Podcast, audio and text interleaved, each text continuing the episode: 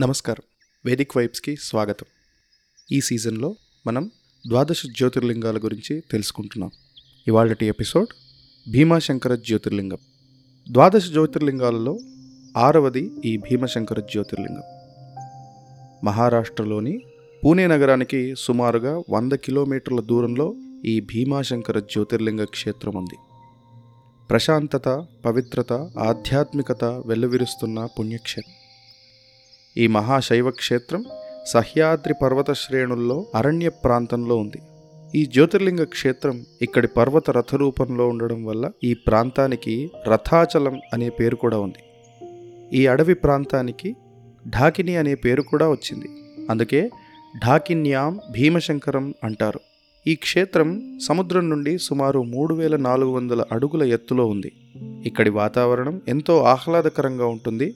ఆరోగ్యప్రదంగా కూడా ఉంటుంది. ఎండాకాలంలో కూడా ఇక్కడ చల్లని వాతావరణం మనం చూడవచ్చు. అందువల్ల ఎండాకాలంలో ఇక్కడికి చాలామంది పర్యాటకులు వస్తూ ఉంటారు. భీమాశంకర జ్యోతిర్లింగ ఆవిర్భావం గురించి శివపురాణంలో ఈ విధంగా ఉంది. కర్కసి కుంభకర్ణుడి కలయిక వలన జన్మించిన రాక్షసుడు భీముడు. భీముడంటే పాండవులలో ఉండే భీముడు కాదండోయ్. తన తల్లి ద్వారా శ్రీరాముని వలన అగస్త్యుని వలన తన తల్లికి ఆమె కుటుంబానికి జరిగిన అన్యాయం గురించి తెలుసుకుంటాడు. తన తల్లికి భర్త అయిన విరాధుడిని శ్రీరాముడు సంహరించినాడని దేవతలపై పగ తీర్చుకోవాలనే ప్రతీకార దీక్షతో భీముడు వెయ్యి సంవత్సరాలు బ్రహ్మదేవుని గురించి ఘోరమైన తపస్సు చేశాడట. అతని తపస్సుకు మెచ్చి బ్రహ్మదేవుడు అతనికి కోరిన వరాలు ఇచ్చాడట. బ్రహ్మ నుండి పొందిన వరాల శక్తితో అతను ఇంద్రుని ఓడించి దేవతలను మునులను ఋషులను సామాన్య ప్రజలను కూడా బాధింపసాగాడు. కామరూపరాజైన సుదక్షిణుని భీముడు ఓడించి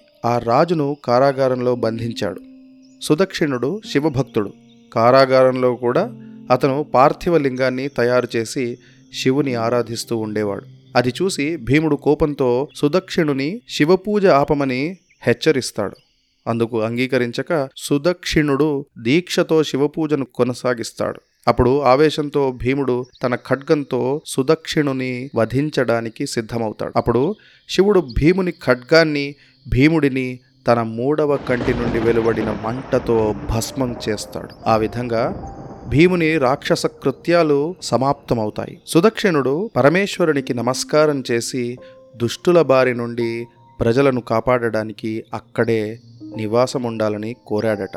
అక్కడకు విచ్చేసిన దేవతలందరూ కూడా శివుడిని అదే విధంగా ప్రార్థించడం వల్ల శివుడు అందుకు అంగీకరించి అక్కడే భీమాశంకరుడిగా జ్యోతిర్లింగ రూపంలో స్థిరపడ్డాడు. ఇక్కడ జ్యోతిర్లింగం గురించి ఇంకొక కథ కూడా ఉంది.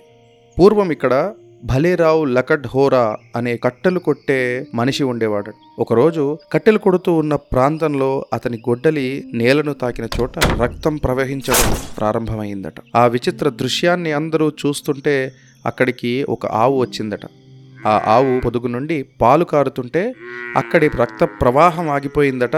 అక్కడే శివుడు జ్యోతిర్లింగ రూపంలో ఉద్భవించాడని కొంతమంది అంటూ ఉంటారు. ఒక కథనం ప్రకారం గిరిజనుల నాయకుడైన బిల్ ఇక్కడ జ్యోతిర్లింగాన్ని కనుగొని ఆ లింగానికి మొట్టమొదటి దేవాలయం నిర్మించాడట. భీమాశంకర జ్యోతిర్లింగ దేవాలయం ప్రాచీన దేవాలయం. దీన్ని నల్లరాతితో నిర్మించారు. ఛత్రపతి శివాజీ రాజీరామ్లు ఈ దేవాలయాన్ని దర్శించి ఇక్కడ పూజలు చేసేవారట. పద్దెనిమిదవ శతాబ్దంలో ఈ దేవాలయాన్ని మహారాష్ట్ర రాజులు దర్శించారు. వారిలో ముఖ్యుడు నానా ఫడ్నవీస్. భీమాశంకర దేవాలయం నేలమట్టం కంటే కింద ఉంటుంది. దేవాలయానికి మెట్లు దిగి వెళ్ళాలి. ఇక్కడ దేవాలయంలో పూజలు ఉదయం ఐదు గంటల నుండి రాత్రి తొమ్మిది గంటల వరకు జరుగుతూ ఉంటాయి. దేవాలయంలోనే ఉన్న పూజారులు ఇక్కడ అభిషేకాలు చేయిస్తూ ఉంటారు. తెల్లవారుజామున జరిపే అభిషేకంలో పాల్గొనడం ఒక దివ్యానుభూతి. ఇక్కడ శివలింగాన్ని ముట్టుకొని అభిషేకంలో పాల్గొనవచ్చు. ఇక్కడ శివలింగం కూడా ఓంకారేశ్వరంలో లాగా అర్ధనారీశ్వర రూపంలో ఉంటుంది. అంటే సగభాగం శివుడు సగభాగం పార్వతీదేవి. జ్యోతిర్లింగ దేవాలయ ప్రాకారంలోనే నందిగుడి దశావతారాల మందిరాలు కూడా ఉన్నాయి. ఇక్కడ చాలా పెద్ద గంట మనం చూడవచ్చు. దాని గుడిలో పదిహేడు వందల ఇరవై ఒకటిలో ఆవిష్కరించారని చెబుతారు. ఈ గంట ప్రకంపనాలు చుట్టుపక్కల ప్రాంతాల్లో చాలా దూరం వరకు వినిపిస్తాయని అంటారు. దేవాలయం పర్వత అరణ్య ప్రాంతంలో ఉండడం వల్ల ఇక్కడికి రాత్రి వేళల్లో సింహాలు ఇతర వన్యమృగాలు కూడా వస్తాయని అంటుంటారు. ఇక్కడ కమలజ దేవాలయం ఉంది. ఈ దేవిని బ్రహ్మదేవుడు కమల పుష్పాలతో పూజించాడట. అందుకే ఈ దేవతకు కమలజ అనే పేరు వచ్చింది. భీమాశంకరంలో శివరాత్రి అత్యంత వైభవంగా జరుగుతుంది. శివరాత్రికి ఇక్కడికి చుట్టుపక్కల ప్రాంతాల నుండి జనం తండోపతండాలుగా వస్తారు.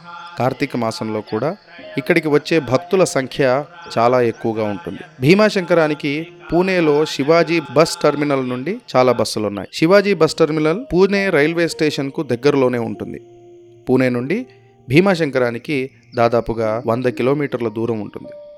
చివరిలో కొంత దూరం బస్సులు ఘాట్ రోడ్డు మీదుగా వెళ్తాయి. ఇక్కడి వాతావరణం ప్రకృతి సౌందర్యం యాత్రికులకు ఇక్కడ కొన్ని రోజులు ఉండాలని అనిపిస్తుంది. కానీ ఇక్కడ వసతులు సరిగా లేకపోవడం వల్ల యాత్రికులు తిరిగి వెళుతూ ఉంటారు. ఇక్కడి పవిత్ర వాతావరణం పూర్వం చాలా మంది మత గురువులను ఆకర్షించింది. రామ్దాస్ జ్ఞానేశ్వర్ వంటి ప్రముఖ మహారాష్ట్ర ప్రాంత మత గురువులు ఇక్కడ ఉండేవారు.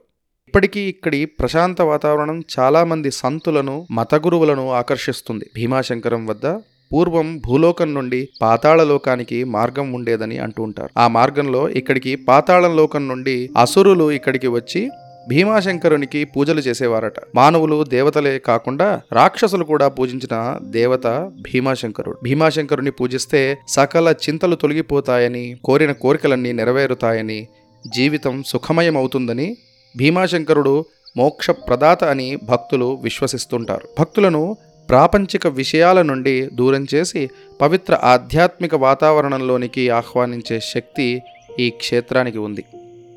శివపురాణం గురుచరిత్ర స్తోత్ర రత్నాకరం మొదలైన గ్రంథాలలో భీమాశంకర జ్యోతిర్లింగ మహత్యం గురించి ఉంది. మీ అందరికీ ద్వాదశ జ్యోతిర్లింగాల గురించి ఇప్పటిదాకా చెప్తూ వచ్చాను.